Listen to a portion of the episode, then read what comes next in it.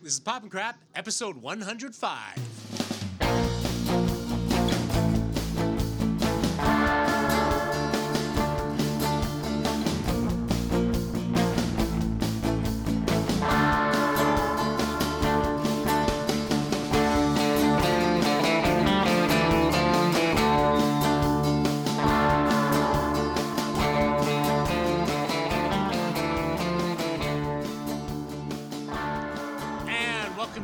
Episode 105 of Pop and Crap. I'm Paul French, and yeah, I'm done with winter already.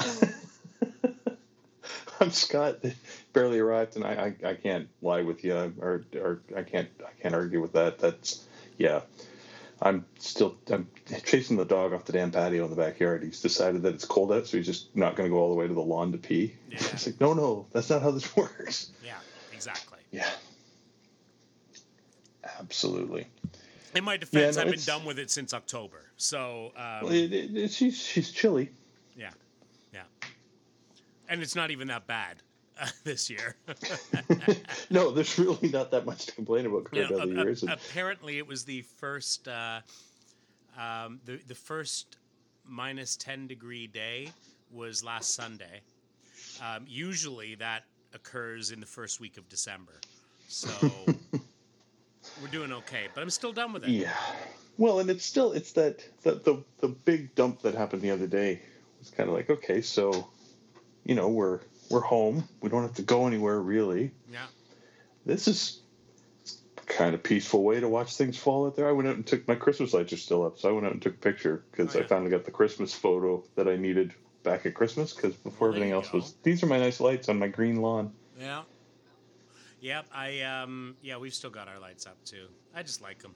So Yeah, well, it's a it's a lot of effort to put them up, and then once they're up, they look nice, and you know everybody could use a little more cheer this year.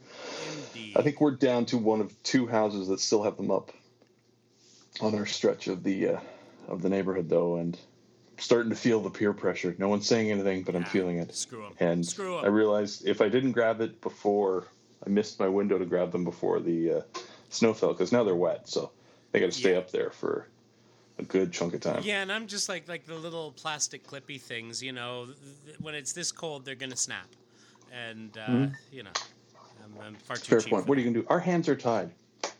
Ex- exactly. What else can you do? Hey, so what have you been watching? Oh, mine. That's a fine question. Uh, what have we been watching? You know what? Uh, we uh, we've done three uh, episodes of. Uh, uh, we've done the first three episodes of WandaVision. Nice. Yeah, it's. I'm. I'm impressed with what uh, the the production values, and I realize that's like saying that was really well lit. Um, but Yeah. Hey, but we, You but know- you know we grew up with Canadian television, so we, we yeah, have you know, to when you don't get hit in the head with a boom mic, I'm already impressed. Yeah. Um, the who was it? Was it Mike MacDonald who did a stand-up routine about that? Where he said that Yeah. you know, he, uh, the CBC, the first game of the Expos versus the Jays. He's been hit by a microphone. He'll get a base for that. um, the uh, yeah, it. Uh, I I I get that there's a mystery and we're universe building and we're story building. Um, I'm appreciating that they're they've moved. Like I get the premise, and now that we're kind of starting to focus on the oh yeah something's wrong here. That's I'd really like to get to that, and I think they were very smart to release the first two episodes on the same night Yeah. as they did. Um, I think if they'd spread the first three over three weeks, I might be less impressed. Hmm. But uh, dropping two to start and then give me a third that really feels like it's kind of moving the story along. I'm in. I'm interested. I'm looking forward to it. I think. I'm un- I, I I'm- figure. I'm unfussed about that stuff. I'm like, Yeah. let him play around with the premise for a little while. I, I, I, I'm in no rush. well, we're also we're the kind of people who are likely to enjoy the premise. Fortunately, I only care about what we think. That's good because nobody else is listening. Screw the rest of them. I honestly don't care. You know what? hey, Graham. It's- Hey, Will. Hey, Randy. It's, it's fun. If you if you don't like fun, I can understand you not liking it. Yeah, That's what I it's uh, it's fun. It's been good. I'm curious to. Uh, I'd I'd like to move into the bigger story, but I'm I I like how what they're many doing. I episodes have no we got of this? How many? How many we got for this season? Is it eight? I'm, I'm I was just assuming it was going to be an eight. See, that seems to be the standard for these types of series. Isn't this And the so- first one? Well, no, but like standard Netflixy type stuff. And I know this is Disney and Marvel, but you know, it's usually like eight to ten episodes. Then Oh, okay. they uh, let her go. So I don't, I don't know. I haven't looked it up, but uh, um, you know, I figure by halfway point we'll probably get the reveal on what the hell's going on, Well, or I'm- it'll be the two thirds mark, and I'll be a little more frustrated. Yeah, I was gonna say most of it's fairly clear even now. I mean, I, I, like to me, every eh, you know that that last episode really kind of laid most of it bare. Mhm. Um, but uh, yeah, Yep. so they're So yeah, we're we're we're watching that. We're enjoying that. Um, Friday nights are interesting because we have that. Uh, we have uh, RuPaul's Drag Race, and uh, that's an interesting two show combo to put Yes, together. it but it kind of describes uh, life in our house.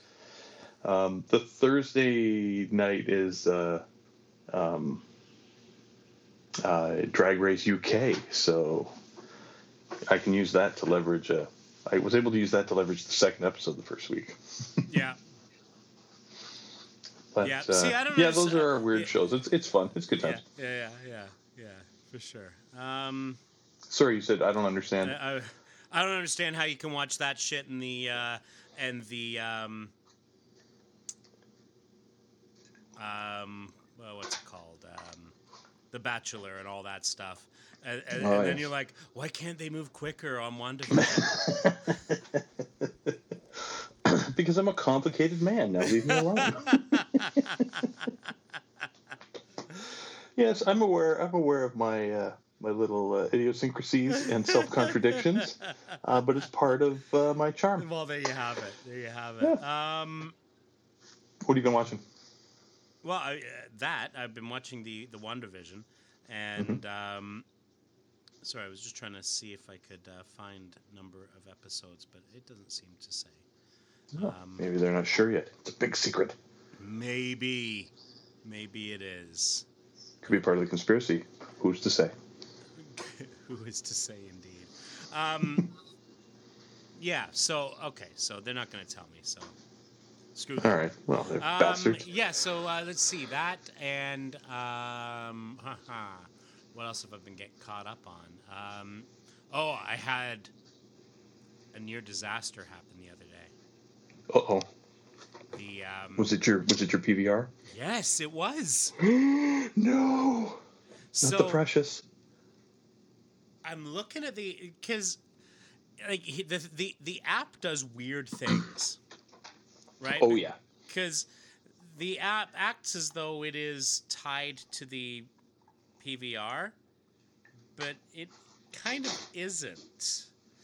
And yeah, so I had like the other night's episodes of uh, of of of nine one one recorded, and Okay. then I look again, and it's like, wait, where did the where did tonight's episode go? Because Ella and I watched the one from last week. She hadn't seen it yet, and then she went up to bed, and I and I'm and I'm looking at it, and it's like, wait, the other one was there a minute ago, and now it's gone.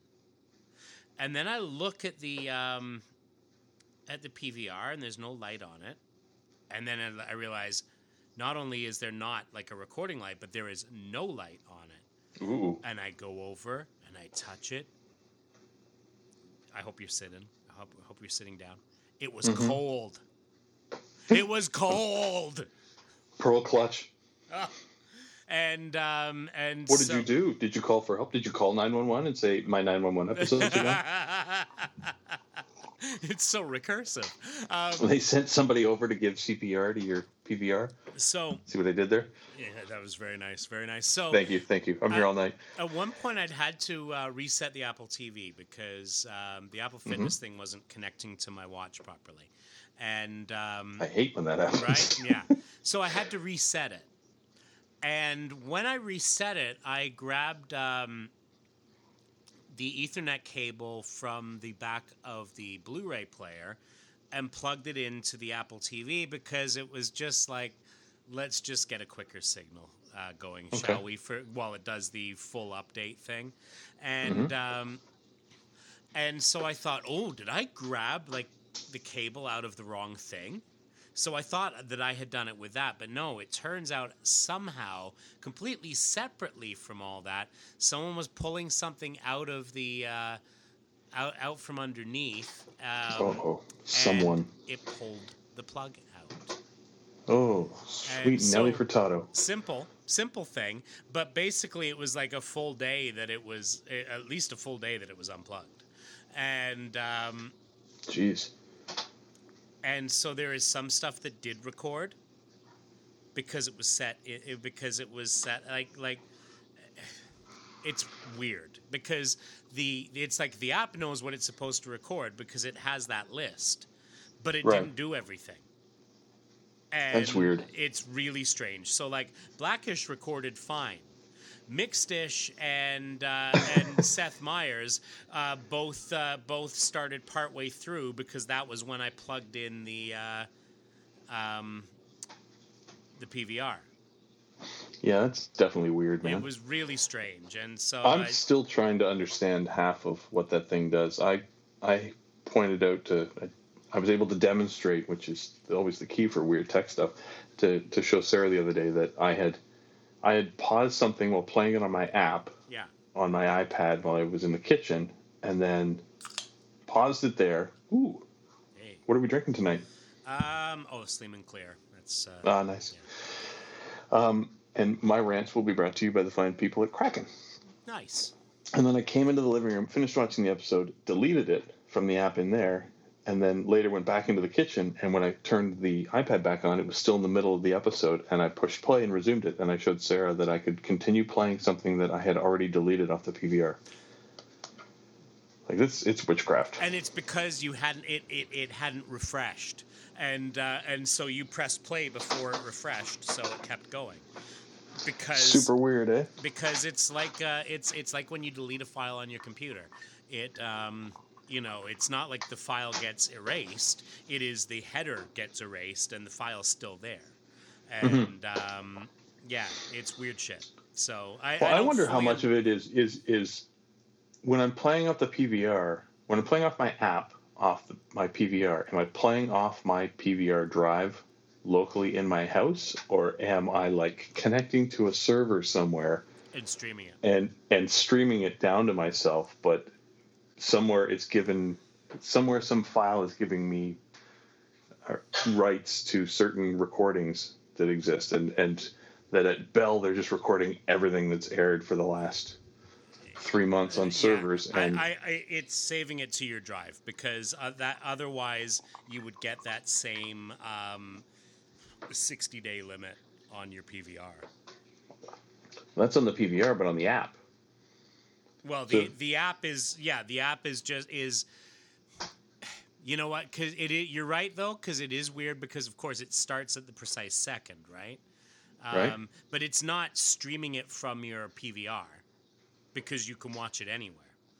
Um, and as I determined yesterday, you can watch it even if your PVR has been unplugged for a day, Yeah, right? super weird. So, yeah.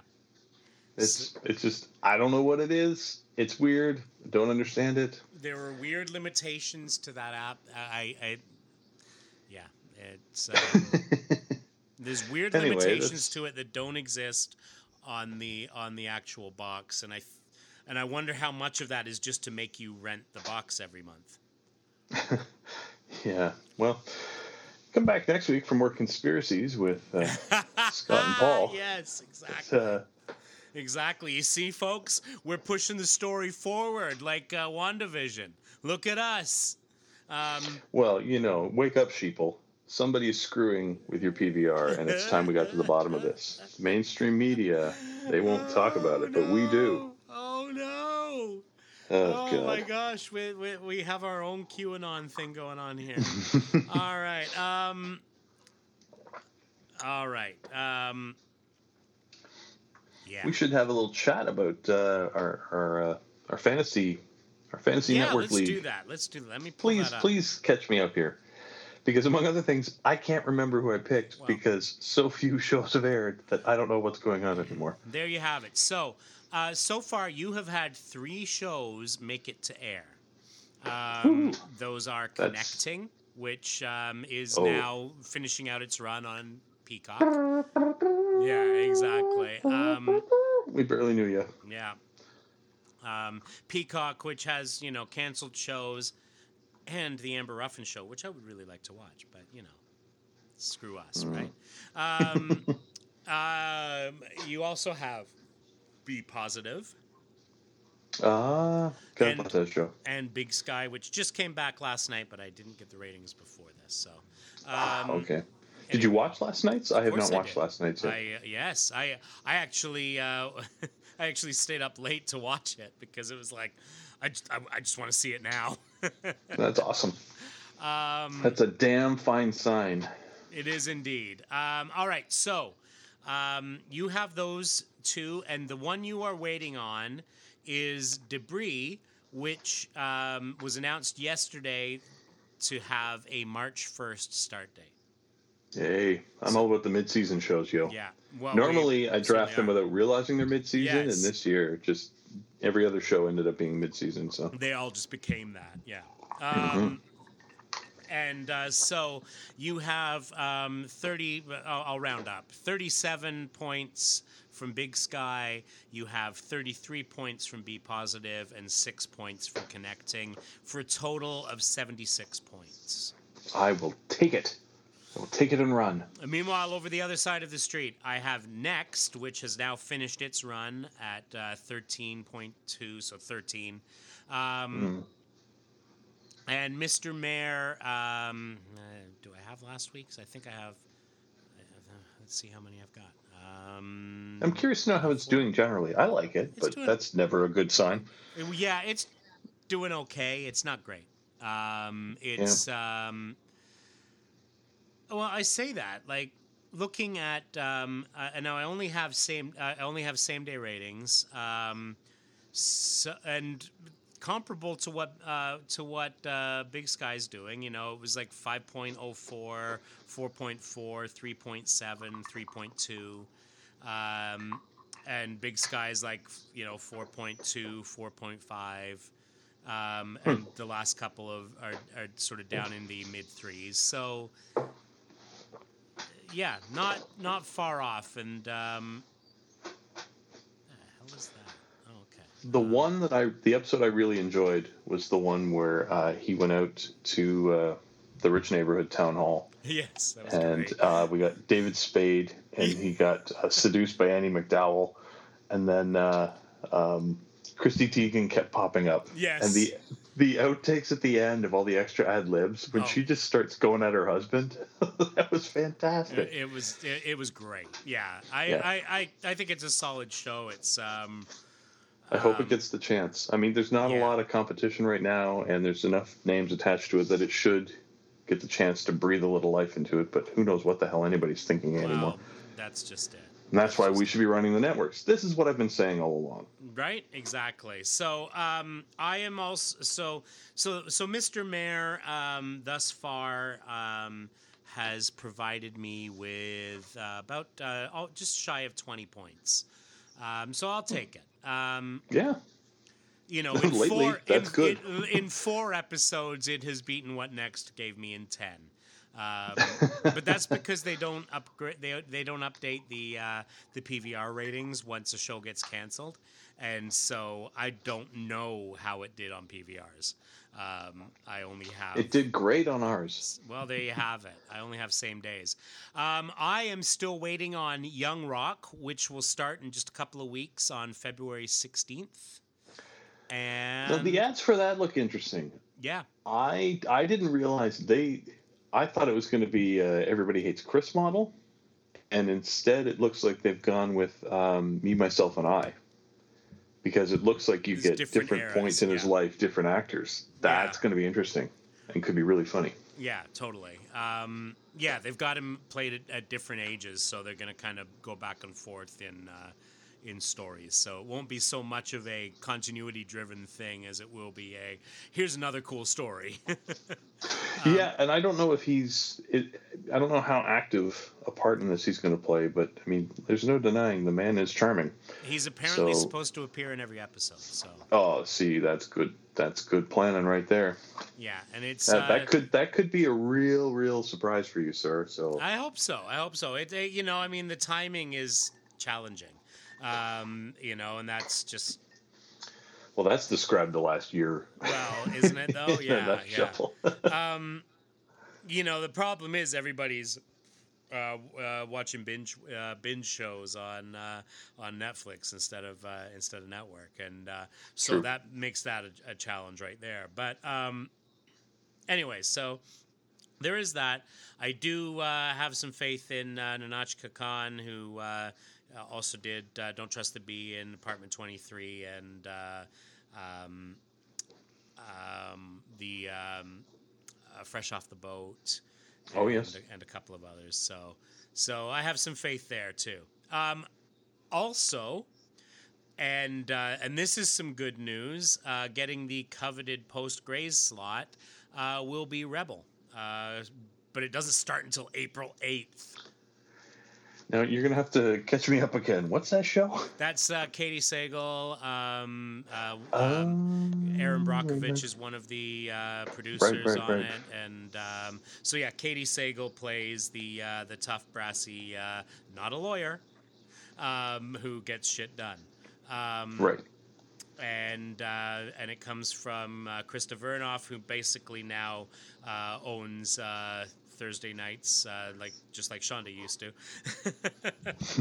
and um, and so they're moving um, a million little things back to Wednesdays, and uh, and and I you know I say that with like oh it's it's not until April, but you know everything didn't start until like October November, um, so you know everything's still gonna be in in its main season, um, even then.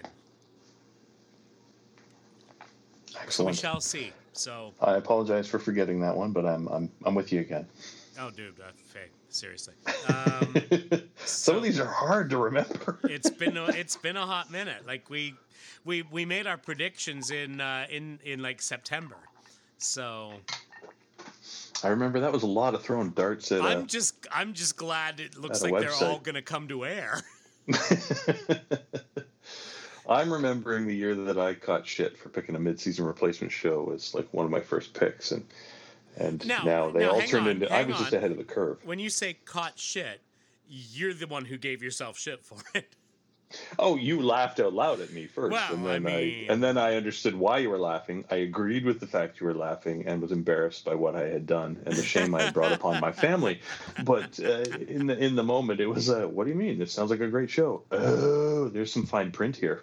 right, right, right, right. Yeah. And now they're now they're all. I mean, I was I'm I'm, I'm just a hipster, is all I'm saying. You know, I, I was into uh, mid-season replacement shows before they were cool. Yeah, yeah, right, exactly. So.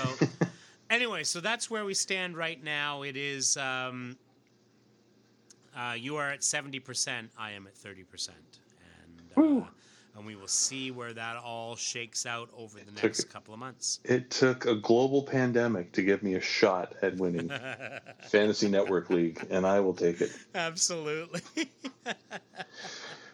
Whatever it takes, man. I'm telling you, it wasn't easy biting that bat, but here we are. Uh, uh, yes. So, shall we uh, discuss this evening? Yes, let's do that. We've we've already mentioned the fact that uh, snow was falling and it was a beautiful winter wonderland out there, and we thought this was the excellent opportunity to finally discuss something we've been sitting on for a little while now, because we thought it would be nice to do when there was actual snow on the ground. Uh, we wanted to talk about um, movies, winter set movies that get it right. So this is, I think, I was proud of the way I explained it in our, our text when we were talking about it, which was, this is the anti version of the Hollywood, you know, spray a truck of shaving cream around and throw a scarf on somebody in shorts and a t-shirt and call it winter. This is the one where you feel it when you're watching it, yeah. and you you you recognize the moments, uh, and and you were like, oh, that that's accurate, or oh, I I feel that pain. That's the kind of thing we wanted to explore here. And uh, so we're going to uh, we're going to draft a few movies and argue with one another. One of the things we did say was that uh, we're taking Christmas movies off the table. Oh yeah, yeah. So it'll get fun to see if we end up arguing over whether or not something is or isn't a Christmas movie, which is uh, something we've argued in the past, but it'll be funny to But have to do it for another Yeah. draft. and uh, yeah, that's uh, that's the plan for this evening. Um, and uh, I, sir, would you like to? Uh, Oh, you start off. You start us off. well, I, I figured you had a name for this thing where you were going Oh to take something yes, off of my course. list. It is the Yes. uh, the Ice Age Memorial um, uh, Winter Ice Age. list. Yeah, interesting, interesting. because that's like twelve movies right there off the top. it is. It's not the one that I thought you were going to go with, though. That's fascinating. Ah, wow. Uh, You'll have to tell me later which one that was. Yes, yes, I will, but I will not say so now. Stop trying to trick me. You and your Jedi mind tricks. Stop it right now. I haven't had that much rum yet. Fair and enough. stop it. Um, let's see. I am going to go with. I'm going to go with the one that actually inspired this, uh, which was uh, I was watching Grumpy Old Men a couple weeks ago, Nice. and uh, set and filmed in Minnesota. Clearly set during winter. Uh, the entire movie is set during Yes. winter, with the exception of the the final scene that takes place in the spring. Um, it, it- there's it checks so many boxes. It's I mean the the, the crux of this is the guys like to ice fish. Uh, there's a point at which um, Walter Matthau is trying to stab Jack Lemmon with a frozen fish. Yes. that, that's that speaks to how cold it is. He's going to stab him with a fish.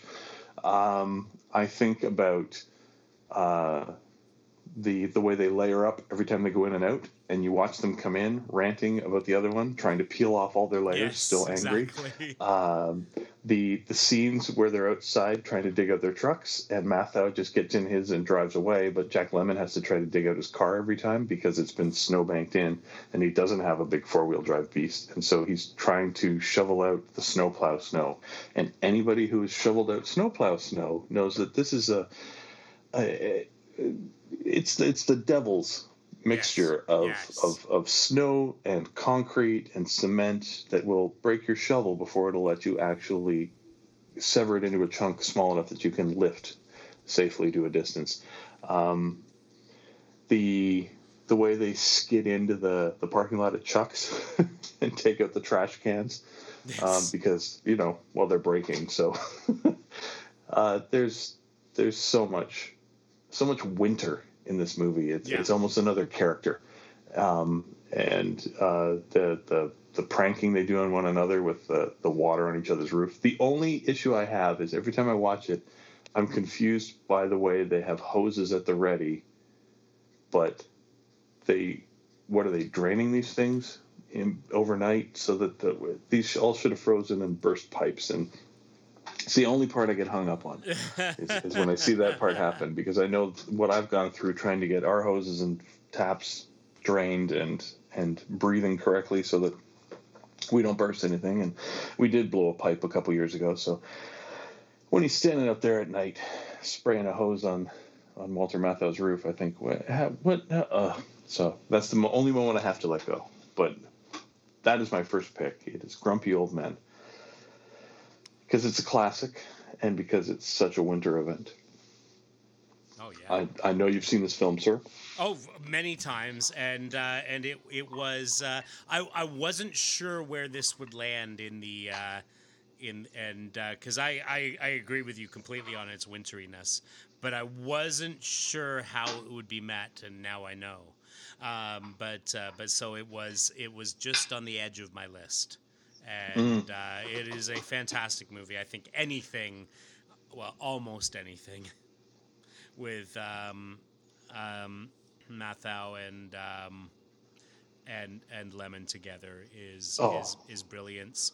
The only Well, one two of them are fantastic. I mean, that's a movie I still own on VHS yeah, it's and on DVD fantastic. and have it downloaded. And then I recorded it because it aired on one of the movie networks over the, over the free Christmas preview. There you go. I was like, "Don't you have this multiple times?" I said, "Yes, I do, but it's genius." Just in case. Right? It, Yes. It's fantastic. I mean, and Ann-Margret's running around in the uh, on the snowmobile through the the whole thing. It's uh, there. There's snow angels made at some point. It Yeah. is such a winter event. Everybody is clearly, uh, you know, the you you see the you see the uh, their breath in every scene. It's you know it's legit. You know they didn't just go into a soundstage and uh, decide to shoot a movie. So that's why I had to lead with that one. Grumpy nice. old Ben. Outstanding. Thank you, sir. My first uh, pick uh, came out a few years back. Um, eh, not that many, right? Uh, uh, when did it come out? Huh. I don't know. It's hard to tell. It gets blurry, and that was before the last twelve months. Exactly. Uh, okay, so it came out about six years ago, and um, wherein a bunch of ne'er do wells take uh, refuge from a blizzard um, in a stagecoach lock uh, a lodge, Oh. and um, and um, well, everything goes to hell, and that is Oh my god. the Hateful Eight. Yes, yes, yes. You just took one right off my list. God, Yeah, that's awesome. Uh, when when you when you mentioned this category, it was the first movie that popped into my head.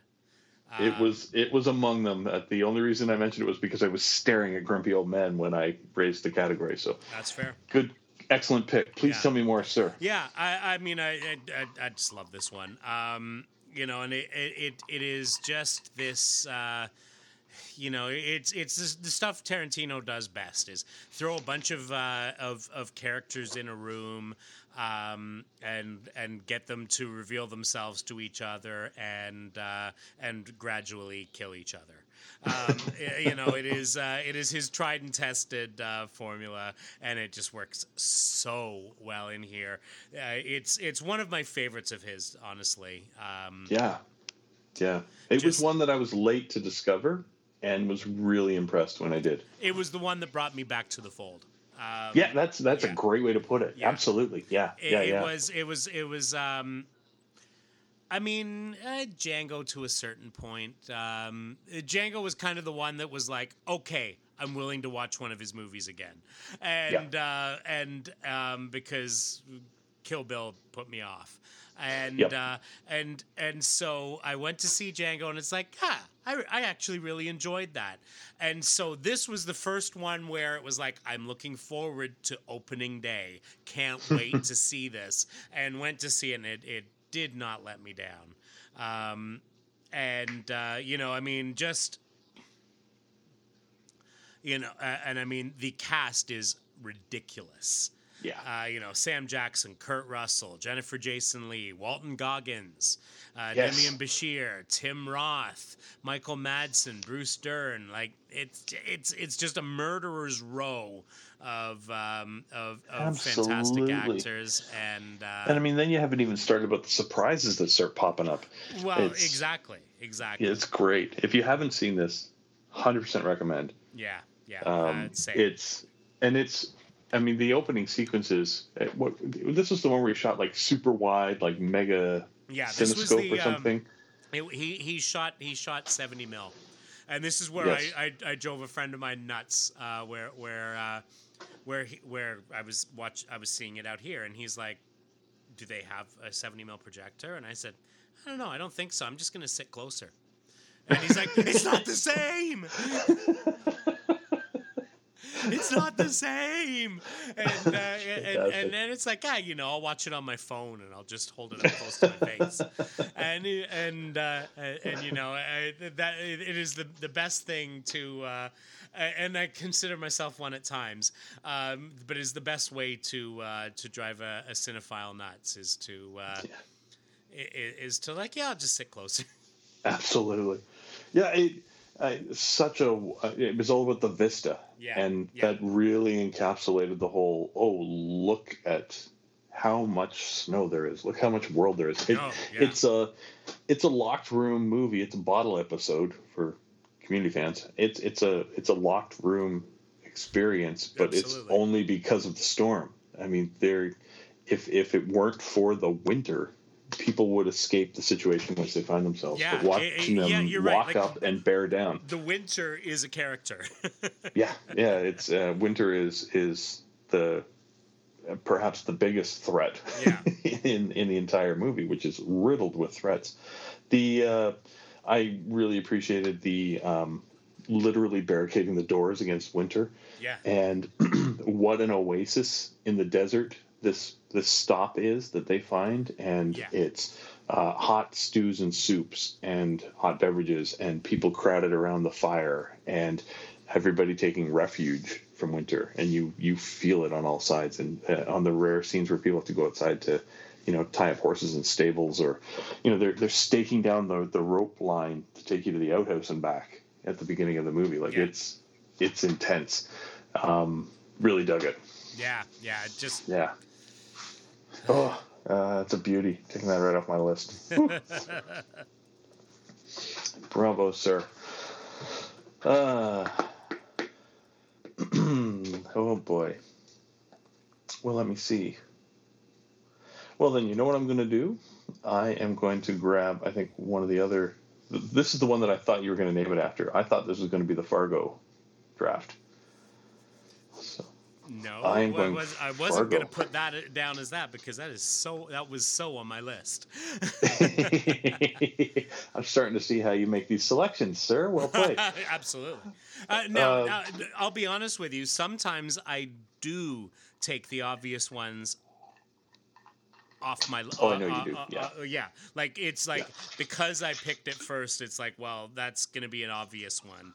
Uh, Yeah. So so off it goes. But uh, yeah.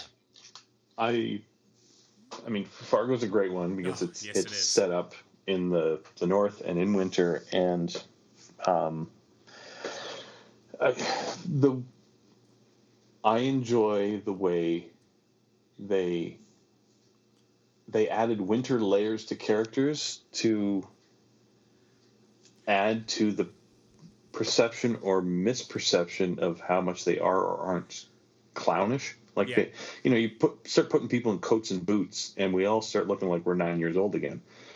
And they used that in this movie, um, I think, to make you underestimate the uh, the sheriff's character, perhaps, and um, just generally laugh at William Macy. Yeah. uh, it's it's an interesting thing to do to to put um, something as, as graphically violent as that into a winter experience and when it culminates in the scene that it culminates in you get all of the the visual graphics of that cast against white snow as a result Yes. I feel like that's the best way to cloud that for a what is it a 15 20 year old movie right now where Yeah, people yeah. should have seen it for God's sake. yeah well uh, you know and it, it is it, it it it becomes just a part of the whole thing like even um i I- think i mentioned uh, a few weeks back i'd been watching the um the tv series um, and uh you know I still it- haven't done that yet, but Oh, I've heard nothing so but good, good. things. it is so good, and uh, and and they really lean into into that as well. Like you know that just the the the winter of it really plays into how things happen in the show, Mm-hmm. and uh, and it's the same as in the movie because uh, you know in that the winter of it is again it is a character it causes half the problems and uh and, you know and it's like half of the reason they have to deal with the stuff they have to deal with is because of that Absolutely. yeah Yeah. No, I, I that was why I was one that I when I first wrote it down, I thought, well, this is he's going to call it this because I try to think that I can predict what you're going to do, but we No. know that that's not the That's- case because a- we've watched me draft sir. for several years now, so yeah, it's clear I can't predict you. You're a, a riddle wrapped in an enigma, smothered in secret sauce. So I, uh, I cannot. Uh, to you, sir, for your second. all right uh let's see here i guess i'll have to pick one now because it was going to be fargo Woohoo! Well, that's what you Um, get for taking Hateful Eight. Yeah, well, mine, you know, really uh, takes us into the um, the coldest of cold places, Mm. um, you know, and that is uh, Calgary. Are you kidding me? Do it. Say Um, and uh, and of course, I'm gonna go with the uh, the uh, with 1993's um, uh, uh, comedy Cool Runnings. Oh my God, yes. because you can't have a movie about uh, about winter if you're not going to have John Candy in there at some point. Um, Oh, and uh, and it was in fact the last movie of his to be released during his lifetime. really? Uh, yeah, and I uh, so took Because after pla- that was was it Wagons East or something? that was the movie he died whilst making. He died while making, and so it was released. It was released posthumously. Yes, I didn't realize Cool Runnings was his last movie. Cool. Released it was the last. It was the last one released during his life. So Are there others that were released? uh, That in, entirely uh, possible and plausible, and of course, I'm going to find out. Um, I would just love for Cool Runnings to be his last one. I know one of his last ones was the was the one with uh, what did he do with Ally Sheedy where he plays the cop and it's about he and his mother. Oh, um, only the lonely. Yes. That was near the end too. That was a great taste of Yeah, it was absolutely. who he could have been. Um, he had two two after that. In fact, it was uh, Wagons East, and the other one that was released uh, posthumously was filmed in '93, and that was Canadian Bacon. Speaking of a wintry uh, role for, because it's wintry as all heck. Um, Is it? Well, his part in it is. Um, Is it? I thought they like crossed Lake Ontario in the spring and I don't I don't remember snow. I remember the, a fight in the hockey rink, but I seem to remember him. I don't know. We'll have to look into yeah, that. Yeah, Anyway, back Uh, on track. any- cool runnings, bravo, sir. Anywho, um, yes. So, One off my uh, list. based, of course, on the uh, the story that kept us all uh, going during the 1988 Winter Olympics in Calgary, uh, was the Jamaican bobsled team. And, Mm-hmm. Hell yeah. And so this uh, starred Malik Yoba, uh, Dougie Doug, Rawle D. Lewis, and Leon Robinson um, as the uh, the um, Jamaican bobsled team, and it was all about their story. And it's hilarious. Uh, it is much of it is about just the fact that they are so out of their element uh, in And the so uh, cold. and so very very cold. and um, yeah. yeah, I uh, sorry, I don't want to. No, no, go ahead, This go ahead. was on my list, so I I, I want to make sure you get your chance to discuss before I leap in all excited. No, no, go ahead. Go ahead, please. The scene where they come out of the airport and the camera's panning with them and Candy's in the lead and he flips up his collar and he walks out the door and he you pause and you realize he's the only one there and you pan back and the four guys are still in that that little heated vestibule. vestibule, and they just can't bring themselves to go outside. That is got to be one of the most Canadian winter moments I've ever seen in cinema history because we have all hit that point where we get to the threshold and we're like, nope. Yeah, and and the, and you know, and there is always that part that the vestibule is warmer than it was inside. Oh yeah, and uh, and it it's it's super heated. yeah, and it is just like I I can't I, I just can't do it, and um, yeah, so uh, so there we have it. Yep. The yeah the uh, that that I mean we are all the Jamaican bobsled team every November. Yeah, totally, And totally. When Canada when, when winter returns again and you go oh crap, like I remember this I know because by by like March we're all fine with it again. We've remembered our roots and we're out there in shorts in the first you know two weeks of March because you know it's back to four degrees so we like it's great it's spring let's go. yeah, But in November, when it comes at us, oh, we all curl up a little bit.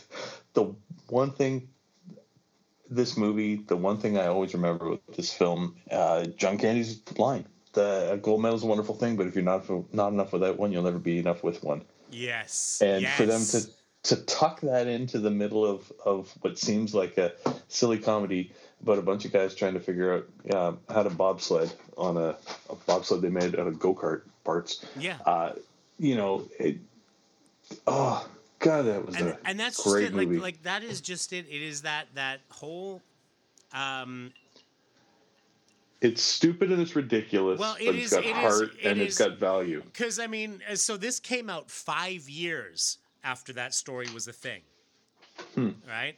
Like it came Yeah. out five years after um, after that story was a thing, and um, and and it you know it did great. Um,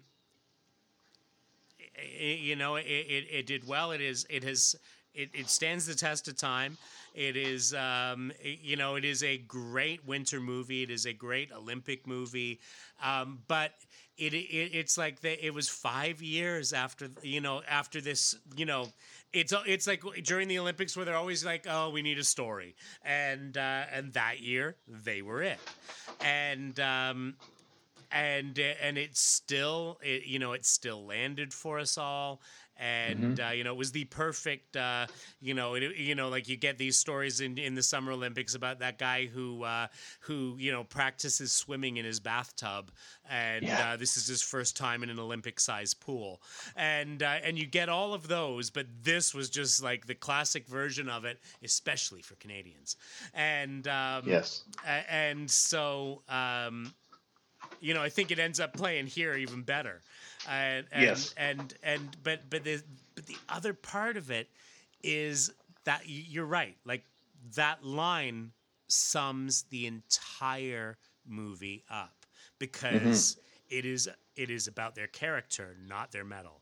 And um, ah, God, it just it it, it it always gets me. You know that Yeah. that that because that that line is exactly what the whole damn thing is about. Yeah. And it's, I mean, how many years? When was the movie? 95? 93. 93. Yeah. 93. So it's 28 years old at this point. Yeah. You know, like it's coming up on being a 30 year old movie. Yeah. And um, it's it's on my list of movies to do one of these years when I've got all the niece and nephews in one place yeah. Uh, because I'm So- relatively sure that it's old enough that they haven't seen it, Yeah. but it's still gonna land. It's still gonna work, and to be able to tie it to no, this was a real thing that happened, and these guys actually went to the Olympics and did this, Yeah. Yeah. and then tie it to a look. Here's here's actual information about this. I think will be fantastic for them, but oh, totally. it's you know it holds up. It's it's got heart. It's entertaining. Um, I it's a great story. I and it isn't it isn't just the cherry on top of the sundae underdog story that you know everything else that you get out of Hollywood is. yeah. You know they they succeed in as much as they needed to succeed for themselves, but not necessarily the most classic of movie ways. Yeah. And it's funny. and like, so it wasn't originally supposed to be a comedy. Mhm. It was originally supposed to be a serious sports drama, um, and uh, and and they, they it just you know it, it was like yeah it just doesn't move right, you know it, it it's it's so much better as a comedy and uh, to really throw is. to throw John Candy into the middle of it Oh, is yeah, fantastic. I yeah, I we should stop recording and watch this now. There you have it. There you have it. I wonder if it's on Disney. It must Um, be. If, if yes, not, it is. Fools. It is. On, it Oh. No, it is. Oh, Um, I'm putting it on my list. I'm pretty it sure down I right saw now. it there. Yeah. Um, Writing it down. Dear Scott, tomorrow morning you should watch. But you know, um, here's here's a couple of interesting things. Um, executives at Disney wanted Kurt Russell to play the coach, Hmm.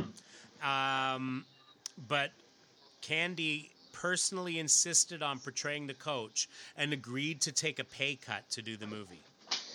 Um, That's because he's good people. God damn it. Exactly, and uh, and here's something else interesting. Uh, one other person who was considered for the role was Scott Glenn. Um, ba- you know, uh, um, uh, Clarice's boss in Silence of the Lambs. Thank you. I As was blanking. a- as well as he played Alan Shepard in The Right Stuff.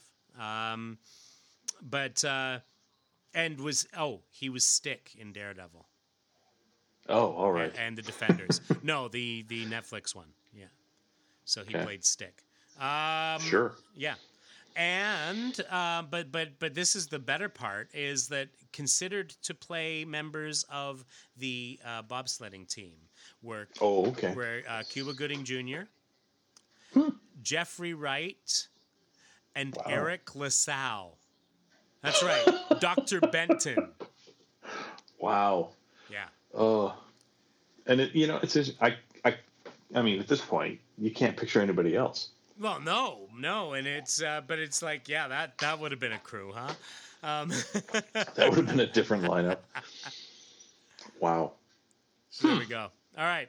That's interesting. Again, that was on my list. Nice. And you are now making me incredibly nervous about all of my remaining picks because Outstanding.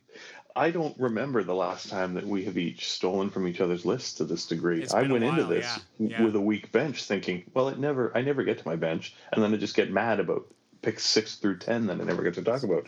Now I'm worried that I only have one through seven. Well, Uh, I, I all have right. I have a total of eight. Oh, so this could get ugly. We- yeah, this could be a short podcast, everybody. Yeah, yeah, yeah. It could be a quick episode. We're we're in and done in less than two hours, which is a short one for us. Um, I am going with a 1996 classic that has been in my oh have you seen pile for since 96 um, and that is beautiful girls Nice. with uh, Matt Dillon and Timothy Hutton and a bajillion other people, including uh, Lauren Holly and Rosie O'Donnell and Martha Plimpton and Natalie Portman in a really young role that it's a little questionable in the story content. And Mira Sorvino and Uma Thurman and Michael Rapaport. Like, it's just the, the collection of folks in this Yeah, is yeah, fantastic.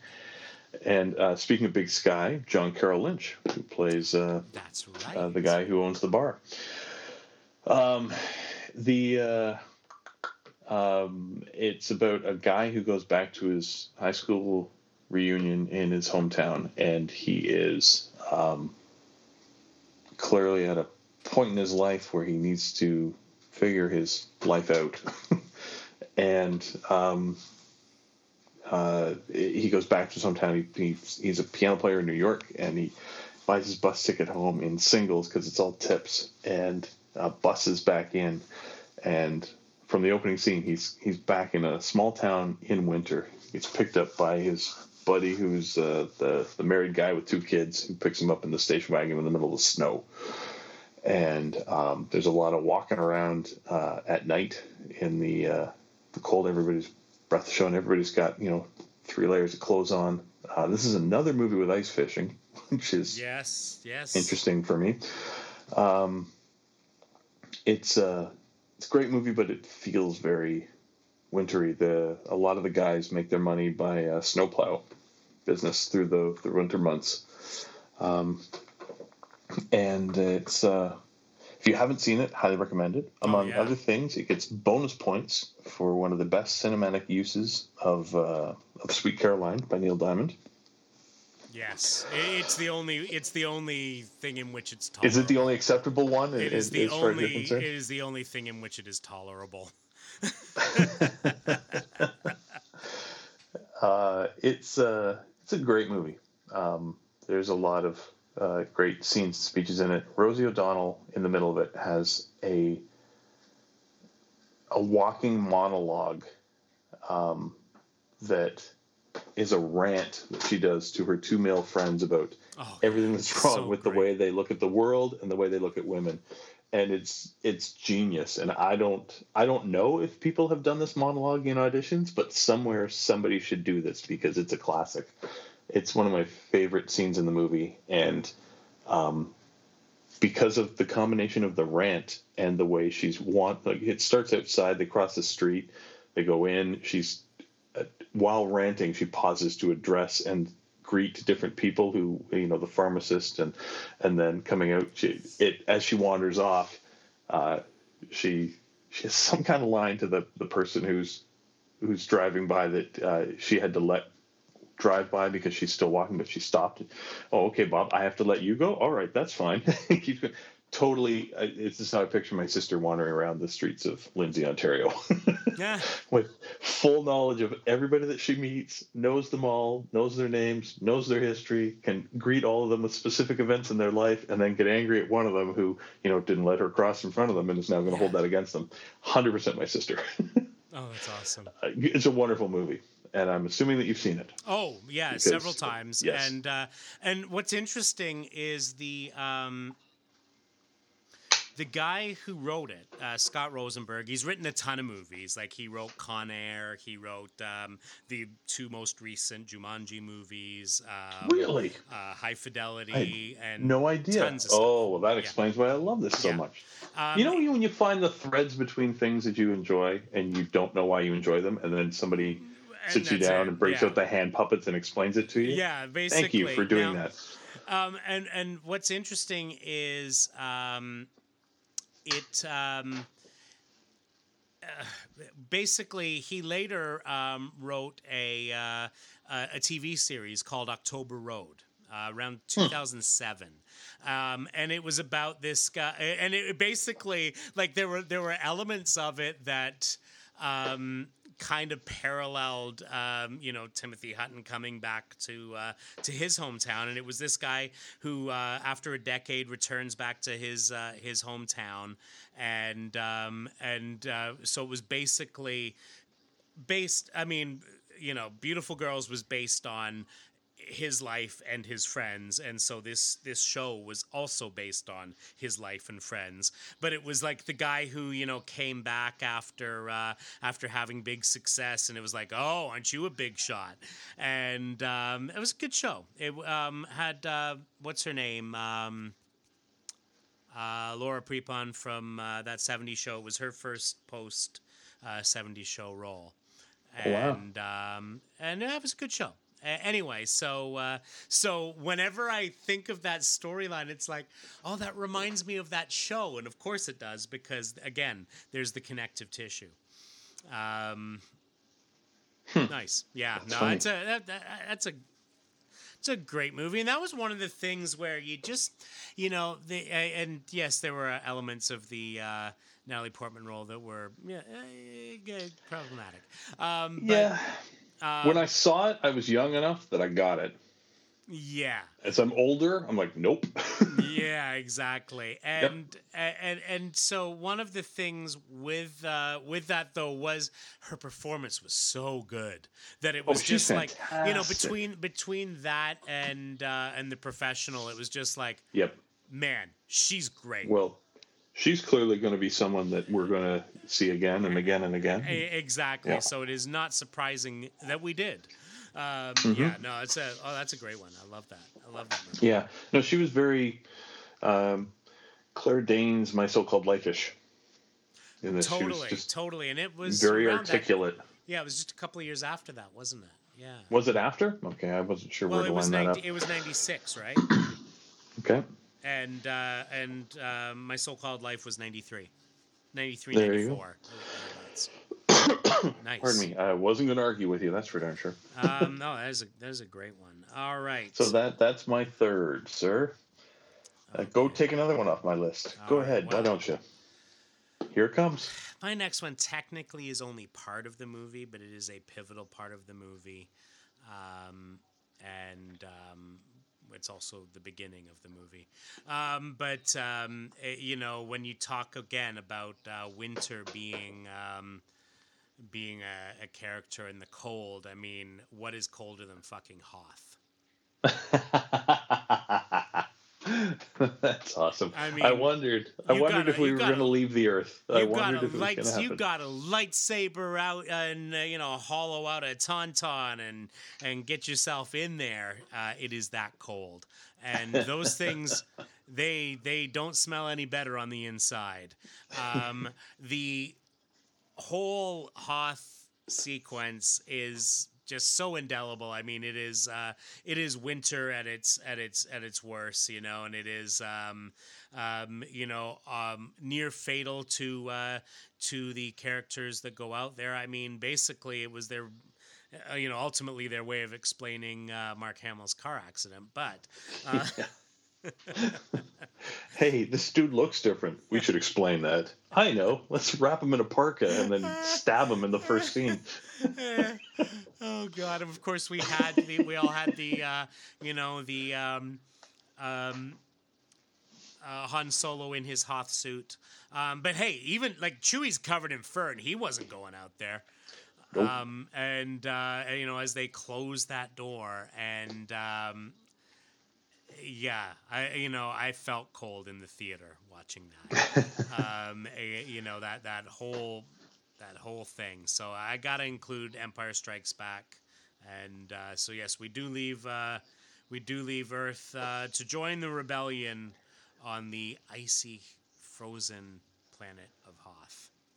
Uh, which is interesting. Sarah had suggested this um, when I was talking today about the different the, the topic and the choices Yeah, that yeah, I had, and I I said, you know, I was trying to figure out whether or not I wanted to leave the planet or not because it's Mm-hmm. it's absolutely cold, but is it is it here winter? Is it not? I but one of the things that I think of with that is the uh, one of the shots that they did of of Luke in the snow was they were snowed in in their hotel and they set up the camera at the at one of the exits out of the hotel and they just sent Hamill out into the parking lot to walk around and Yeah. that's how they got some of their footage Yeah, totally. so yeah it's uh that, that's great Yeah, That's a- and, that's a fun one. And and and yes, cold. Yes, um, y- y- you know, there, no denying that yeah, there is no doubt about it. But but it is, um,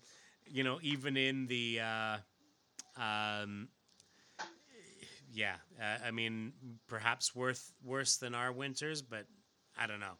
Uh, but uh, but um, uh, whatever Um, it um, there are places on this earth where if it's wintertime and the sun goes down and you're not somewhere safe you will die so i would yeah, I yeah, would allow uh, it. uh, Yeah. Absolutely, absolutely. And so yes, um, uh, and and they had the Norwegian Army and mountain rescue skiers playing rebels.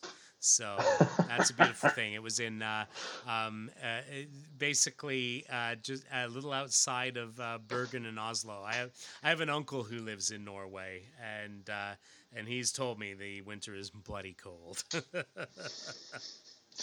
That's funny. Yeah, that's. I mean, that's a classic one, and that was. I mean, in the in the movie context, it was all about creating, finding another planet so they could release another line of action figures that. Oh, well, you know that what? world What? and- Hey, what makes them have to wear different clothes? Let's put them in snow. no, no, it's a planet with one ecosystem. Oh, that makes sense. I can't remember what show it was that made fun of that, but that makes me laugh every time. Well, I often think Um, of the uh, the Clerks cartoon whenever it's like, man, it's cold in here. It's like Hoth cold. And uh, quick, uh, rub your hands together and stamp your feet and make more Star Wars references. Um, yeah, no, it's. I mean, everybody wanted snow speeders and um, and and and the Arctic variants of, of all the action figures. It was yeah, Totally Han Solo sense. in his blue Yeah. parka. Yeah. yeah, everybody wanted that. Um, yeah, I will uh, for my fourth. Uh, going in a different direction. All right. and uh, I was just trying to figure out where it was shot because I'm blanking on that. But uh, I'm going back to 2008 to Zack and Miri make a porno Nice. because that opening scene of getting up in the morning, getting your shit together, and trying to get to your shitty job is so bang on. And going out to the car, and you can see where they've partially scraped through the windshield for the parts that they need to see. Everything's fogging up wrong on the inside. There's a there's an, a scene that was cut where uh, coffee was thrown on one of the windows to try to melt the ice. yes. Um, and then the whole scene where he takes the, the hand warmer packet that she's used in her mitts and he puts it in his underwear and it sticks to his taint. Yes. I like it's it's also and the, it's the squeal of the fan belt. And I know that that's not limited to just winter for cars of a certain age because I used to have one. But there's something about winter where you hear like you hear the vehicle scream Yes. Yeah. Oh, yeah. in the same way that your soul is crying out Yeah. as you Yeah. try to get from A to B at 8 a.m. on a sub-zero morning. It's it's fantastic. The the bleakness of the environment in which they're trying to survive really mirrors their life existence in a way that explains why they're driven to the desperation that they're driven to. Let alone the part where you know the power starts getting cut and they start losing utilities in the middle of winter. Yeah. Now it, it was it was shot in in Pittsburgh. Right, but was it set in Pittsburgh? Uh, yes, it was. It was um, Okay. uh, actually set in Monroeville, which is a suburb of Pittsburgh. It was originally Okay. supposed to be set in Minnesota, um, which basically was because uh, that's where Mallrats uh, was was shot, and um, so it was See, I always assume that he's trying to do Jersey, so I, I wasn't. Generally speaking, yes, but um, but yeah, it, it- originally he wrote it to be set in Minnesota because he actually wanted to shoot there because um, because that was the setting for Mallrats. yeah, or where they enjoy- shot he enjoyed Mallrats, not the it, setting yeah. for Mallrats. That's right. That's right. Yeah. And um, but but basically the budget uh, said uh, you got to shoot in Pittsburgh, and um, well, because there's just you know Pittsburgh was Pittsburgh was doing a lot to get to attract film there. Um, Right. You know, hence uh, you know all the Batman movies and all that stuff. um, and so um, so he actually rewrote it so that it took place in the suburb of Pittsburgh, which is Monroeville. Right. Yeah. So, I mean, great movie. Um, I think it was. I think it was an interesting choice that they went with winter as Yes. their setting because they could just have easily had made it summer. Well, and I and I What? think part of that gets into the they're stuck inside. What else are they going to do? Kind of thing. Yeah. You know, so I think that's part of it. But but also I think the fact that it was originally supposed to be set in Minnesota, eh, maybe that was uh, maybe that's where that part of it it. already already started. And um, yeah, Yeah, I. Uh, yeah, I'm. Uh, I. I. I. I dug it. I liked it, and Yeah, me too. there's a there's a bonus scene early on where, um, in addition to the high school reunion and everything, they eventually retreat back to the pub, and there's something about, especially now, uh, um, sitting in a bar during winter Yes. where, you know, it's all outside. You've left it there, but you've come in and it's warm. And you're Yeah. happy and you're content, and you're here at a bar, and here's a lovely adult beverage, and everybody is warm and toasty, and everybody has four layers of coats and sweaters hanging off of every stool and hook in the place. But it doesn't matter because you're here and you're safe. I, that was a was an interesting way to construct that early oasis of warmth in the, Yeah, the middle of totally. this. I mean, not to the same degree that we, we got with uh, the Hateful Eight, but but uh, in a way, same kind of thinking. So yeah, totally. yeah. So uh, less- that, less- that is my fourth is is Zack and Miri. It's Le- another movie that I need to watch again. Less killing, more Dutch rudders. Um, yeah, I I, I, Sounds like a platform for office, but I don't think I have seen it um, better than ten years. It was one of a handful of um, DVDs I had at the cottage that were. We've got that set up out in the barn that I mentioned, Yeah. and my my brother showed up from BC and made fun of us because we've got, you know, like a hundred VHS tapes around there, and there's no functioning VCR in the barn.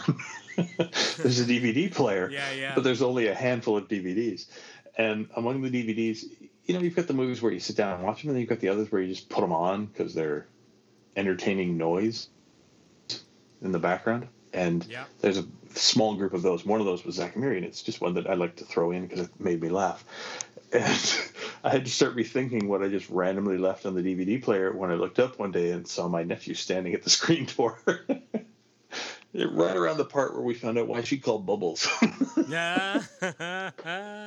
so uh, Uncle of the Year has had to rethink some of his content, but uh, that that's uh, kept it more recently in the uh, the the playlist than uh, perhaps it has been for some other people. But highly recommend a rewatch. yeah, yeah. I mean, I, you know, Brandon Routh and Justin Long, oh God, yeah, especially uh, you know as we keep muddling through um, uh, the rookie. yeah. Uh, it is it is fun to watch those guys clearly having a good time at a movie.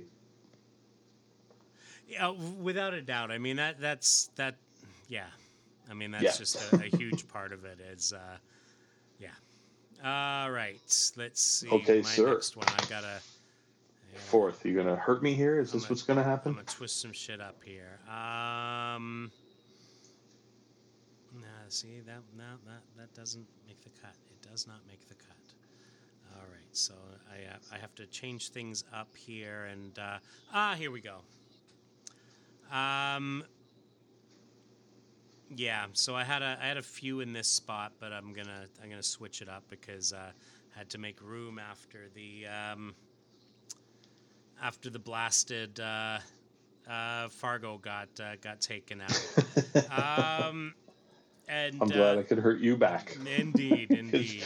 You've carved them off my list all night. Yeah, yeah. Um, all right. So um, from 2011, um, Joe Carnahan, who did a bunch of movies I, I really liked, um, um, and this one um, starred a guy that had a, you know, he always has a particular set of skills, and that's uh, Liam Neeson in uh, in The Grey.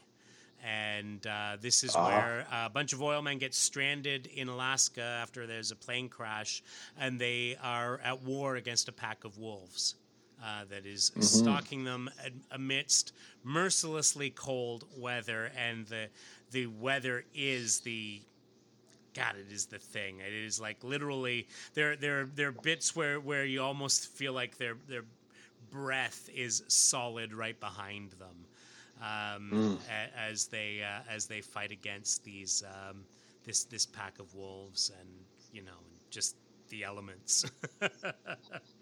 Um, Absolutely. Yeah. So you've got uh, Liam Neeson, uh, Frank Grillo, Dermot Mulroney, uh, Dallas Roberts, uh, Joe Anderson, and uh, James Badge Dale. I think that's most of them. Um, anyway, um, yeah, it is. It is another one of those movies where you're like, I'm gonna need a sweater to watch this. Yeah, the ones where you can feel it. Yeah.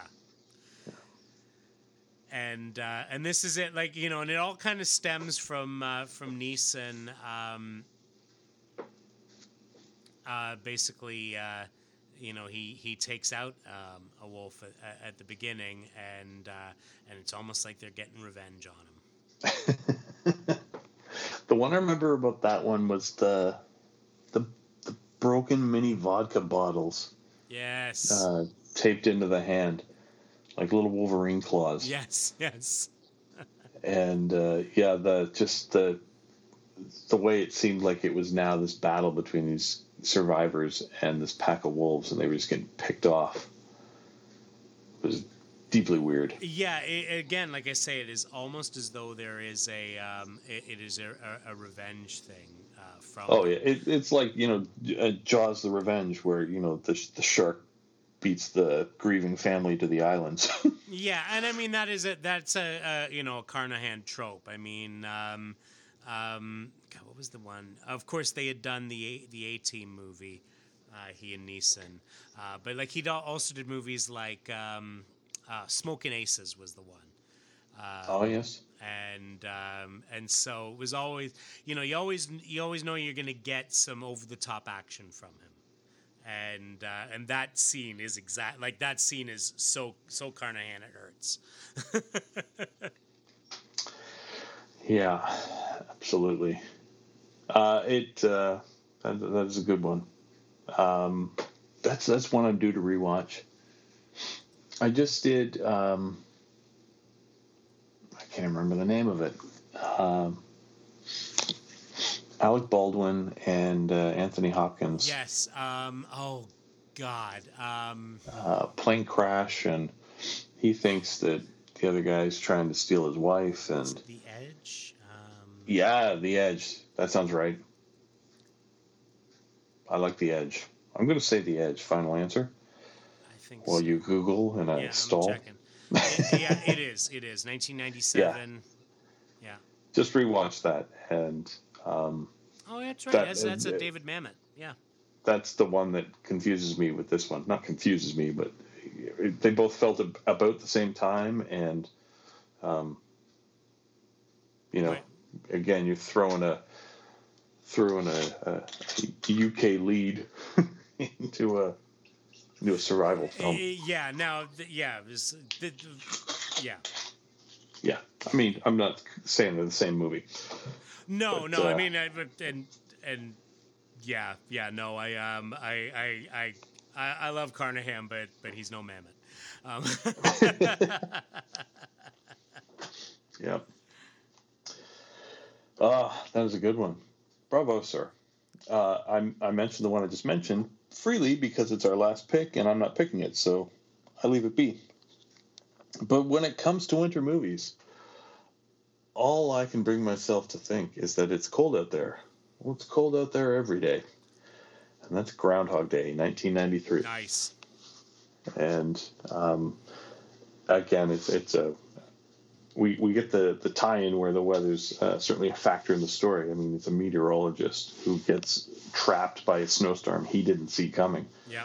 or didn't believe was coming, and that initial scene where when he gets stuck in this town and he can't leave. He can't leave because he can't get out because of the snow, and it's shut down all the major roads, and it's killed all the power lines, and It it's is- like the it is the winter that win- winter itself is shutting him down. Yeah. Um, and then you get into uh, just the town of. Um, and Andie MacDowell, when she describes, again, we've come back to Andie MacDowell. Yeah. When Andie MacDowell describes um, the town, that everybody goes out and they um, they celebrate all night. When they get cold, they come back over to the, the fires at the barrels and they sing songs and they warm back up and then they go back out again and continue to party. And um, the idea of a, a winter festival and everybody kind of thumbing their nose at the weather. It's always fun in whatever form it takes, whether there's polka music involved or not. Um, and as he moves through the film and um, continues to do things like, well, I think of the sequence where he's trying to save the homeless man Yeah. and uh, and can't, and it's a combination of obviously weather, but also health. Um, that it's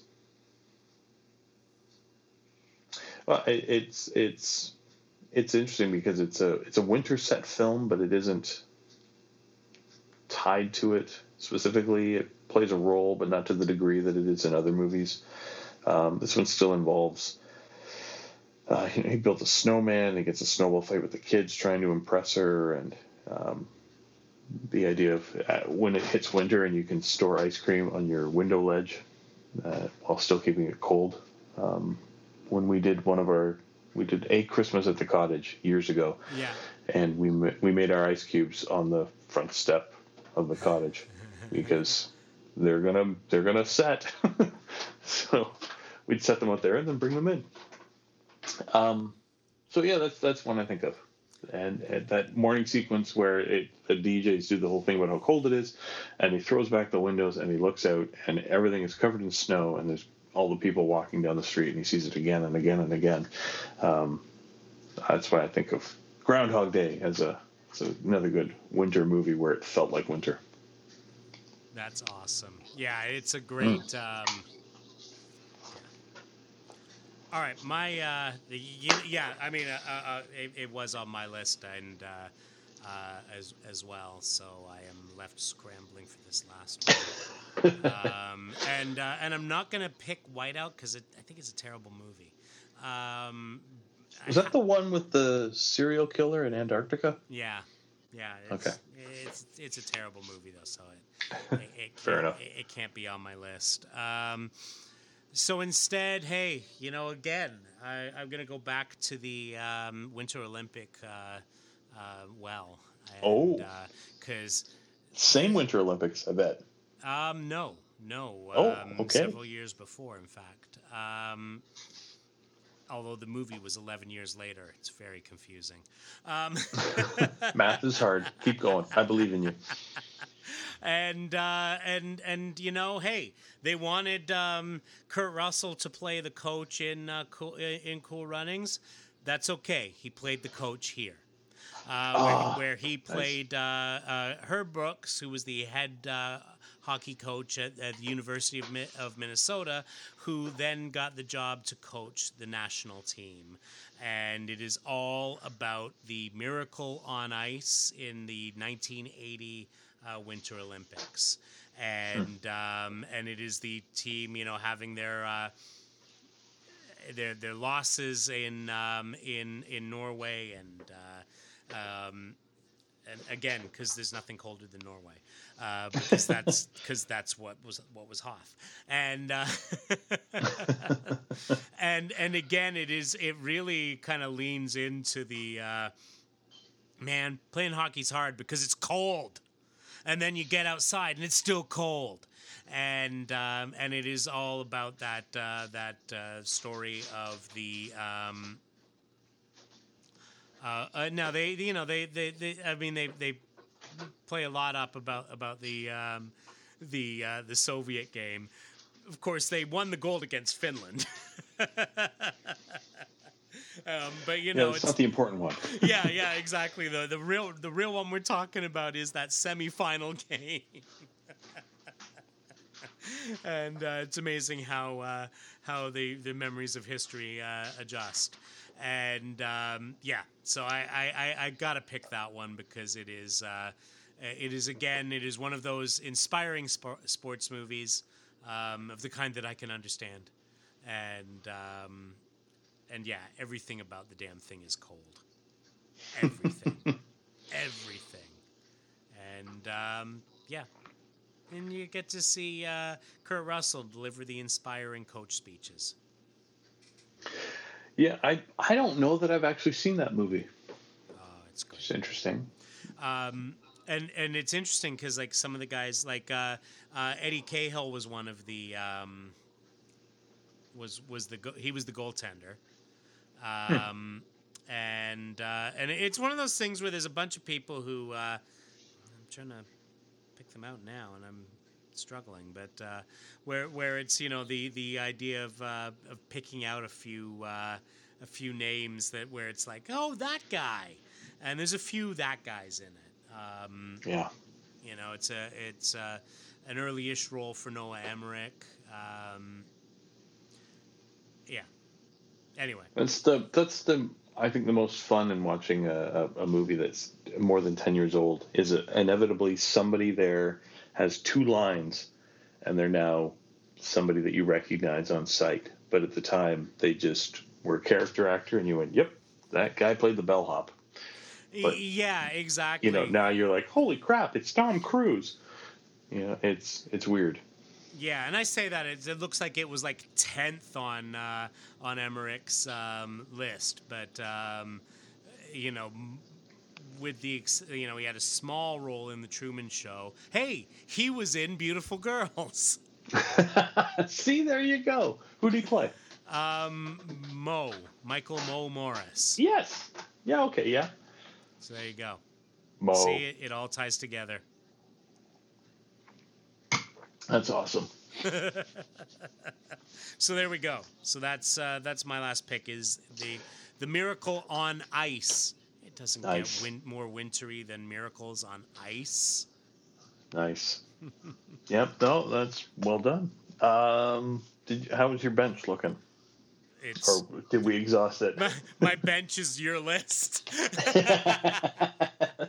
I had I had Whiteout, but it, but as I say, um, you know, it is it was a great book that uh, that Rucka wrote. It was not a great movie. Huh. I, I, think it's one he was pretty embarrassed by as well. Um, so yeah. I had one more that was a bit of an, an odd duck. Uh, it's called Snow Day from 2000. Oh yeah. Um, and, you know, they bragged Chevy Chase and Jean Smart and uh, uh, Chris Elliott. Um, but it was really about, uh, well, one of them was uh, Schuyler Fisk, who's, uh, uh, what's her name's kid? Uh, Sissy Spacek's daughter. Oh, yes, yes. And Emmanuelle Chriqui is in the film. She's oh, there you go. Family friend of my sister uh, and or childhood friend of my sister, and uh, um, it was um, I think it's it might have been Nickelodeon. Like it's it's not uh, certainly nothing epic, but it was about uh, a snow day um, in a town and the different adventures that different kids have through that day. So uh, Chris Elliott plays the the snowplow driver, and the kids all all uh, mount uh, an attack against the snowplow driver because if they can stop him, then they can get a second snow day. nice. It's just if he clears the snow, then snow day's over. Um, it's one of those, you know, 24 hours and 24 hour window where characters change their lives and realize a bunch of shit kind of thing. Um, but it was nice and charming and delightful for us because it involved a, a friend of the family that uh, we were happy to go out and see. And so, in a theater full of, of kids, I remember this vividly. My parents, my sister, and I um, went out to dinner first, and then we went to see this movie. And so it's like a theater full of bored parents and eight year olds, and then the four of us, and my sister laughing her ass off through the whole thing because every time her friend from childhood was in a different scene, she was giggling because there's a scene where the two characters are skating, and she's my sister's howling because you can basically tell that she's being pushed on skates by a production assistant. Yeah. Because my sister knows she can't skate. Yeah. yeah. and you can see her just trying to hit her lines while not falling over. And it was a source of great amusement to her. And you know, it was stuff like that. So it's a it's a weird it's an oddity of a film, but one that as a result when it, you know, pops up on a Sunday afternoon at two o'clock on YTV, I'm likely to let it play out nice. as a result. So that's one I was. That's one I'm naming. There you go. Very nice. Yeah. Thank you. Thank you very much. Stand. Other than that, uh, you know, I had Mystery Alaska as another backup. Oh Um, yeah.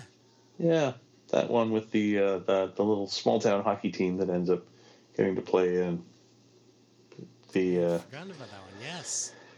uh, an NHL. That was a that was a David E. Kelley one. Was it? That makes sense. Pretty sure. Yeah, pretty Um, fun cast in that one. I think Russell Crowe plays the lead. Uh, but you get, you know, the northern exposure kind of Yeah. version of a, uh, a hockey team and a hockey town. And I remember the scene where they, they get Little Richard to sing the longest version of the national anthem possible because they know that the is it the Rangers who are playing Oh, the New York team that's come up isn't used to playing outdoors and can't handle Alaska temperatures. So if we can get Little Richard to sing the longest version of the national anthem possible, it's the Rangers. then yeah. they'll be they'll have uh, an, an increased amount of exposure to the elements while standing still before they start to play. so That's hilarious. that was the scene that I really remember was if we can if we can get these city boys uh, to freeze their butts off before the game starts, maybe we've got a chance. Exactly. So good. yes, I, uh, it's, it's a movie. I'd love to go back to see who all the characters are because it's a young team, and you got to know that a lot of those guys are now Well, moved that- on to other it. roles. and yeah, so written by David E. Kelley, um, and and produced as well, and directed by Jay Roach. So yeah, um, but yeah, so you've got guys like uh, Adam Beach. Um, let's see, hey, Little Richard's in it. oh, Terry David Mulligan. Uh, Oh. S- Scott Grimes. Um, Right. uh, Ron Eldard. Uh, Him, I remember. yeah, uh, Kevin Durand. I, I don't know if I'm supposed to know who he is, but uh, um, oh, he was I know the name.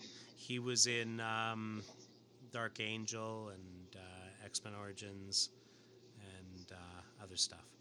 Um, just trying to think of, uh, but yeah, so they got Adam Beach, um, Scott Grimes.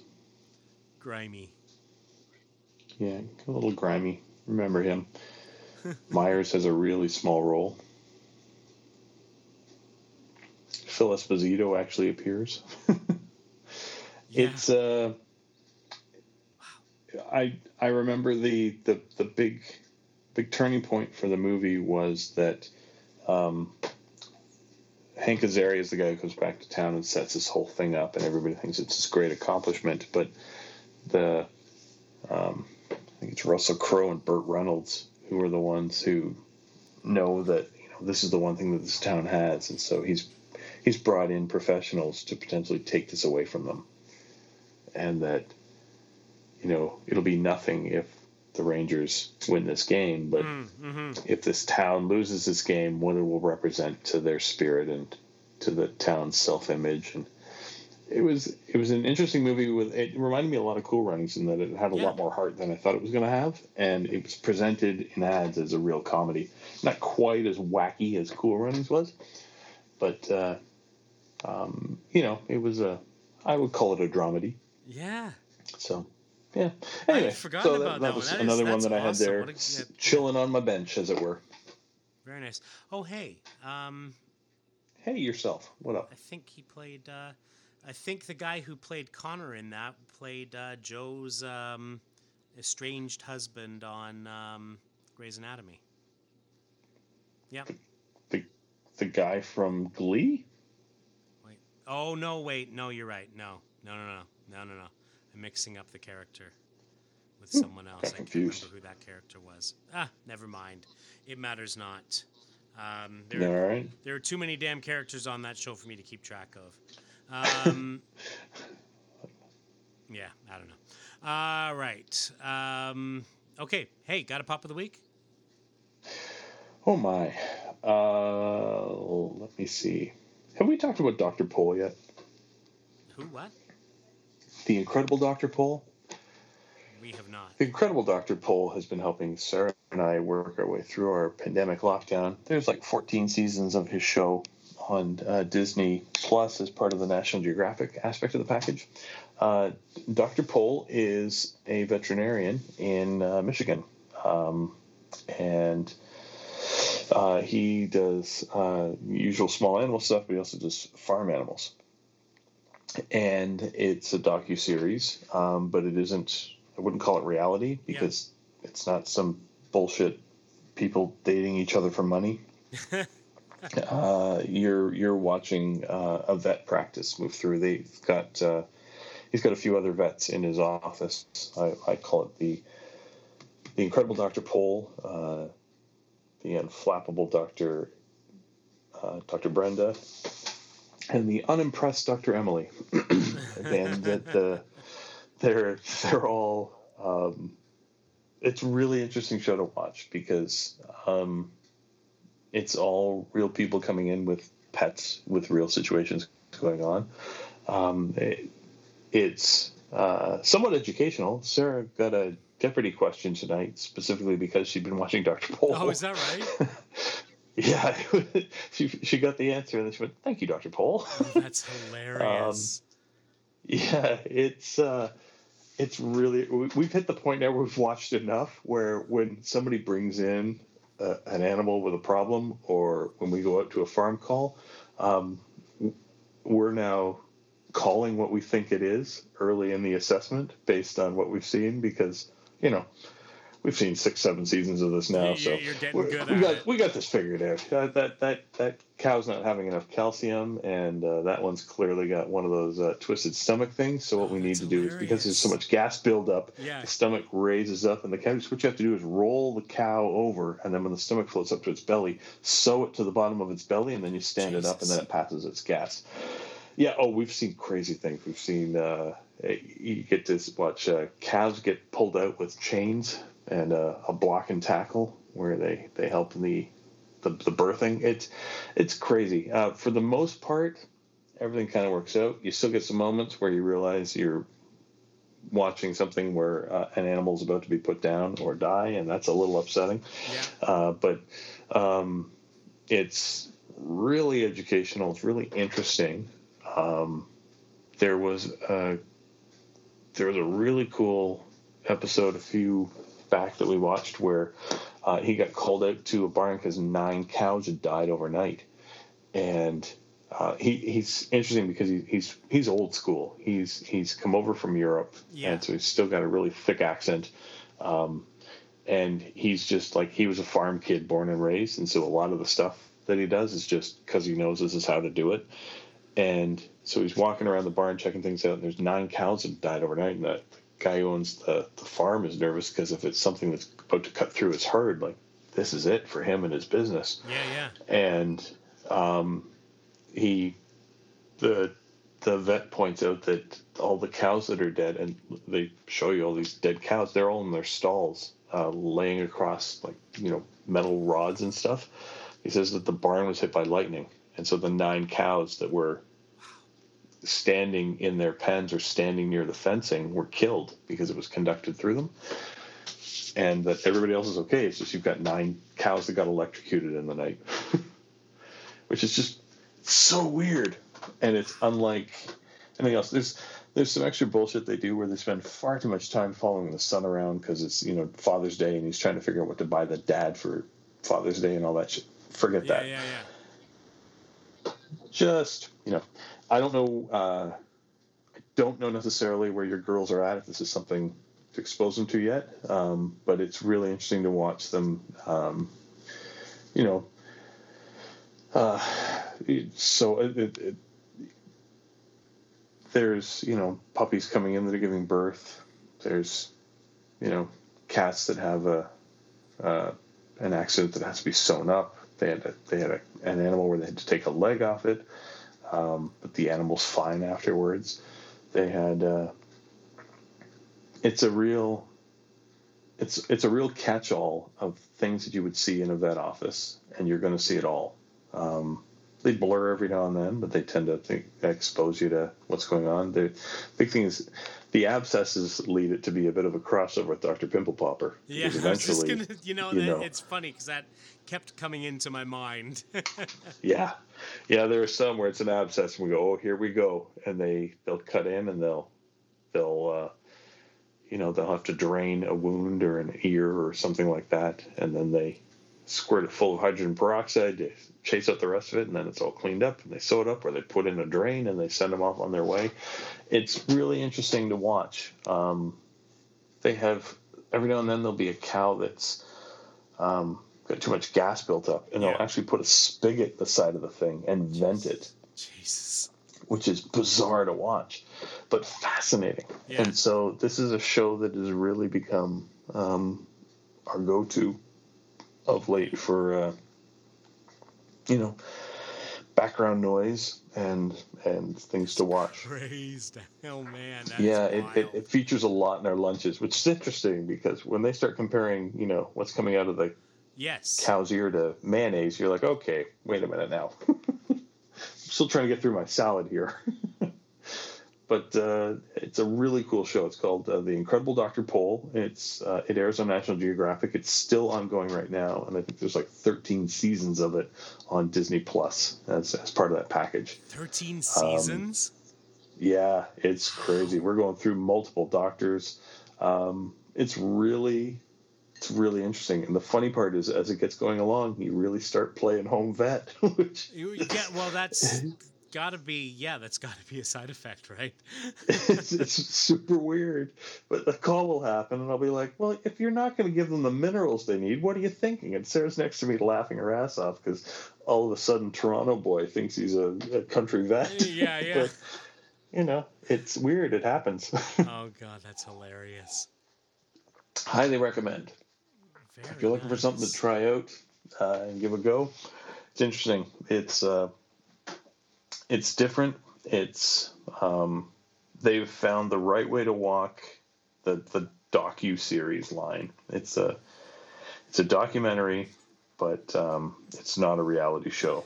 that's, despite the fact that it's I mean, kind of a reality show. Yeah, I mean that's that's the, the really hard thing of it is, uh, like you say, to to thread that particular needle. Um, Yeah. It's yeah.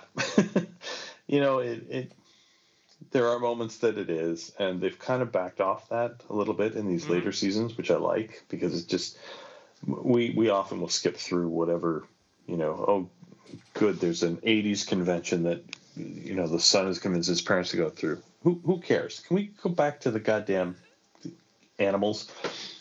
right. and it you know 90% of them usually work out in the end but uh, you know they're not afraid to to cover the fact that 10% of the time something happens and it you know you can't help these things. And i i that's the only thing that makes me hesitate in saying oh yeah bring in the family check it out. Um, yeah, because I mean, if you they- want to introduce the idea of mortality of pets to your kids this Well, is I a mean, eh, way to do so. they are aware of it, but it is the um, let me put it this way. You, you know, uh, John Wick is not a, a, series of movies that Jan and I have watched. Um, hmm. And uh, we got five minutes in, and it's like, well, I guess we're done with that, aren't we? and, uh, See, I watched that one. I watched the first one with the dog. Sarah was out of town. I was like, oh, here's an action movie I haven't seen yet. And it starts. I was like, okay. And so about 10 minutes in, I'm like, all right, I'm now hugging my dog, and we're okay with whatever happens from here on out. And Louie and I watched the rest of that movie the whole time cheering on Keanu. We're yeah. like, go get him. Yeah. And Louis says, roof, roof. yeah. But but so that didn't yeah. go over well here. So I, am I'm, I'm, I'm yeah. you know, am I worried about the kids? I'm not sure. Um, you worried about yourselves? Maybe more. yeah, yeah, or, or at least her. Um, so yeah, yeah. it's. Uh, um, we've we've had a couple of of episodes where we've kind of skipped through some scenes. Um, yeah. But uh, for the most part, uh, we watch it and we're fascinated. And so, uh, where, where is he based? Uh, he's in Michigan. okay. So you get you get you get seasons for everybody who wants to see a little winter that's, every now and then. Uh, yeah, see, and that's interesting. They had they had one with uh, um, one of the the sows gave birth, and she was uh, she was like a dozen little piglets, and it was a a troubled birth process. So the the vet's there, and she's just trying to get these little piglets out. And she said, I got halfway through, and I looked up, and all the neighbors had arrived, which was fantastic because we could give each of them a pig. And so everybody's standing there with these little piglets in their coats, trying to warm them up and wake them up. And um, it was really sweet little moment to watch as you eventually get all these piglets running around afterwards, all happy with the world. Yeah.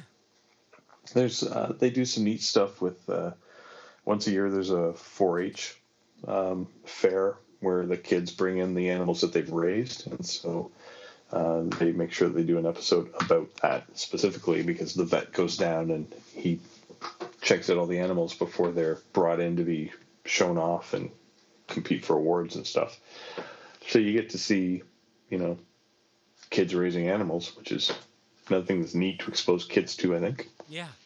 Um, but totally uh, your call, but we have been enjoying it nice. immensely. It has represented the bulk of our last uh, three months or so. So, yes, The Incredible Dr. Pol on Disney Plus. Very nice. Wow. Thank you. Or National Geographic if you'd prefer to chase him down on the, uh, the TV the old fashioned way. Oh, well, there you have it. But, mm-hmm. it's, but it's right there on the Disney Plus. I mean, that's that's how I. Well, that, when they're all how, right there. That's how I up, got the the the the, uh, the, the subscription past Jan, um, and you know it was uh, it was she came in for the National Geographic. She stayed for the Mandalorian. Um, Didn't we all? Yeah. Right. Um, all right. So. Mine takes me over to another streamer, and that is, uh, well, I mean, it's only because I'm just late getting around to it. But uh, we've been doing a lot of, you know, watching stuff that's from ages ago. You know, Jan never watched, uh, for example, um, Community. So uh, we're doing a, oh. uh, so I'm getting to rewatch that with her, and she's loving it. Oh, and uh, that's beautiful. Which is a beautiful thing, and so yeah, we've been oh, watching oh, all of that. Beautiful. God bless. And um, so that's that's one of them. Uh, but uh, but the other one that that I'm going to uh, mention is just because you know after what 2,000 seasons of Supernatural, I'm finally getting around to watching it, and and I'm most of the way through the first season. I'm quite enjoying it. Are you? I haven't gone down that rabbit hole yet. I love knowing it's out there, but I just haven't touched it yet. So, thumbs up. Yeah, definitely a thumbs up. It's uh, you, you know, it, it's kind of neat watching it. I, I understand what all the fuss was about, um, and it is great. It is another one of those shows where you get all those characters, right? Like you get all of, uh, um, you, you know, you get all of those people. Actually, it's it because um, you know a lot of it came out 15 years ago. Um, there are a lot of, of, of, people who were sort of around a lot at the time or earlier, where you're like, oh, it's that guy. I haven't seen them in a long time. Um, you know, like uh, like a- Amy Acker from Angel, for example, and uh, nice. Daniel Daniel Hugh Kelly from um, um, uh, what was it, Hardcastle and McCormick? Is that what he was from? Oh wow! yeah, I think that's where he was from. And deep uh, cut, and that's just in one episode.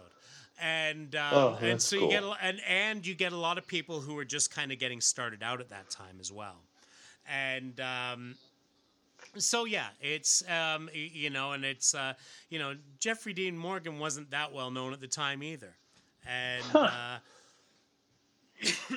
and so yeah, lots lots of neat stuff in there, and um, and it, it, it's a fun series. So so I've, been quite enjoying that uh, over on the Amazon Prime. Well, that that's excellent. I've I've heard good things from a lot of folks that I know that I trust. I mean, a lot of people who were, you know, my my my Buffy crew Yes, have all spoken yeah. highly of the series, and um, that certainly lends itself to that. And I, I I love going back to these old series and seeing people that that I haven't seen in God knows how long Yeah, and um, it's it's it's always just a hoot to to. I mean, I, I think I've talked about it before, where you, you watch old series and you're like, "Hey, I didn't know they were in this," and you know, watching Murder She Wrote now is like, "Holy crap!" It's Adam West and Ernest Mhm. Borgnine, and uh, Geordi La Forge is standing in the other room right now, and they're somebody's about to punch out Knight Rider's boss. What the shit am I watching? Uh, the the number of times that I can't solve a case because I'm too busy star gawking at what's going on around Yeah. me is is unheard of. Um, Legends of Tomorrow did an episode in the last season where they were um, they were in Vancouver trying to find something, and they stumbled into the middle of the set where they were shooting um, the uh, they were shooting that series. yeah, So they found the car from the series, but I totally expected before the episode was over for the, the actors to have a cameo, and they didn't, which surprised me because I, Mm. I thought they would have doubled up on the cameo value or cross market platform, whatever. but uh, it was. Uh, it, I, I know enough about this to know that it's worth my time eventually. This is this is on the list with like you know The Wire um, Oh, and yeah. other shows that you know people have said, "Oh, you got to watch this," and I'm like, "All right, I'll put it on the list." So it's on the list. I just haven't gotten near it yet. But yeah, yeah, yeah.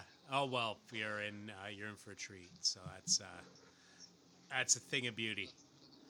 So there that's we go. hope.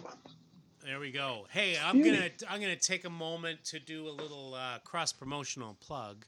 Um, oh, please do. over to uh, to my other show, uh, Legion of Substitute Podcasters, which you can find at legionofsubstitutepodcasters.com.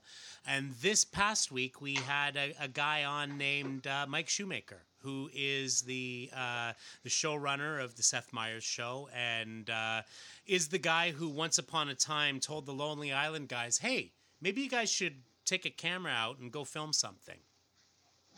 um, and uh, and and you know kind of ran uh, weekend update uh, from basically the uh, Colin Quinn years up until uh, uh, up until he left to. Get Fallon go doing his late night show. So um, anyway, so he he get he talks a lot about his own comic nerdery, and uh, how um, he really got into uh, original art collecting uh, from uh, from David Mandel. Dave Mandel, of, of course, the guy who wrote the Bizarro Jerry episode of Seinfeld, um, and was a writer on SNL at the, uh, uh, in in those days, and uh, ha- apparently has quite a uh, an original art, uh, an original comic art uh, collection. Um, Is he going to give uh, Brian Pants a run for his money? Oh, possibly, yeah. Um, Wow. Because he's got the expensive stuff. um, anyway, um, lots of great stories from him, uh, including a whole lot of behind the scenes stuff as to uh, to how the Seth Meyers show has been working uh, during the. Uh, these these pandemic times and uh, and some some really interesting insights uh, as to what's going on there. So uh, for those of you who are into the SNL stuff or the late night stuff or any of that kind of thing, um, some lots of neat stories to be had from Mike Shoemaker on that episode. That's excellent. So he, sorry, he did go with with Meyers. You mentioned Fallon, but he he went with He, Meyers. he left with uh, he left SNL to uh, to run late night with Jimmy Fallon.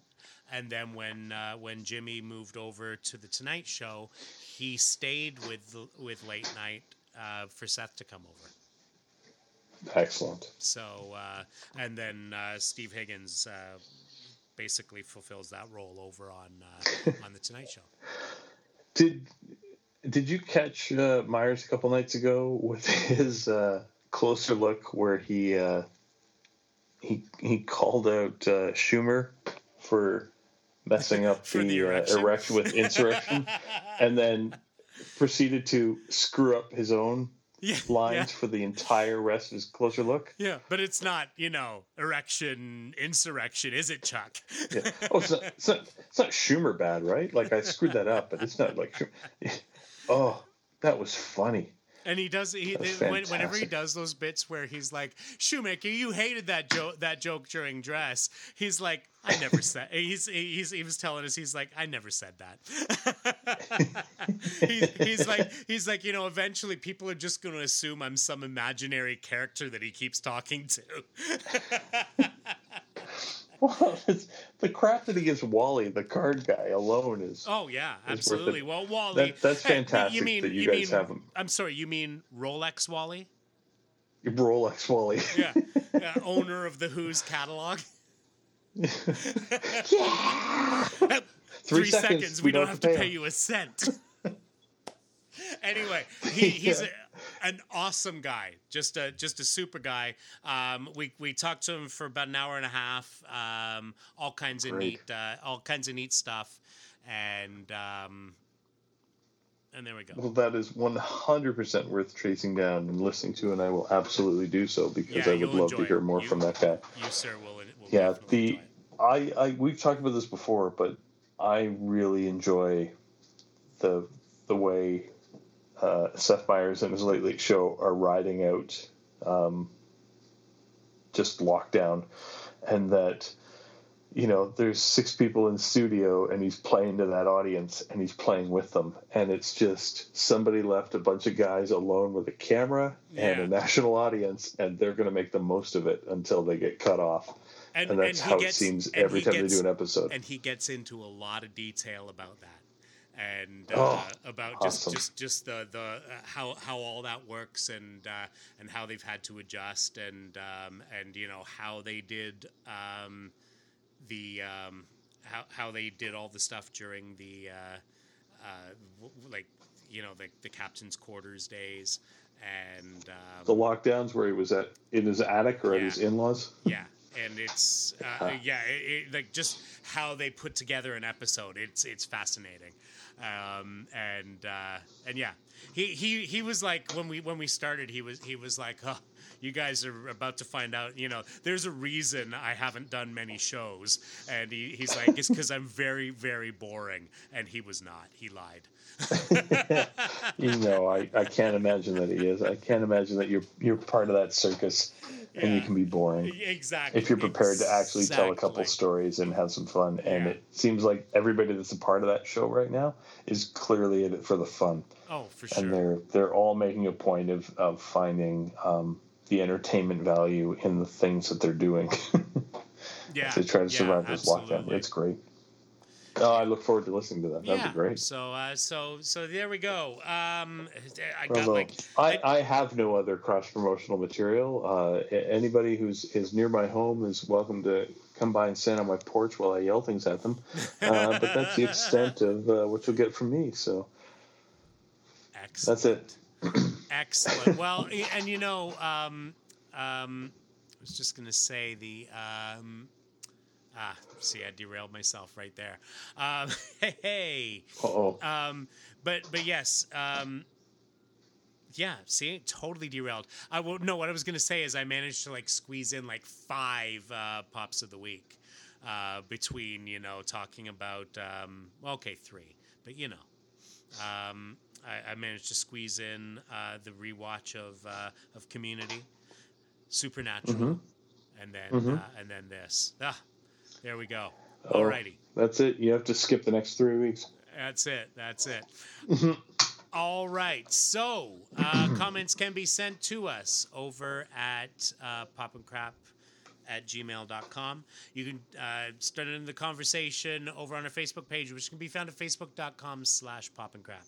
Uh, we are on the Twitter. We are Pop and Crap. That's P O P N C R A P. And in addition to all those things, you can head over to our website, popandcrap.com, where you can leave a comment on this or any episode. Scott? Okay, campers, rise and shine. And don't forget your booties because it's cold out there today. And everything else is just pop and crap.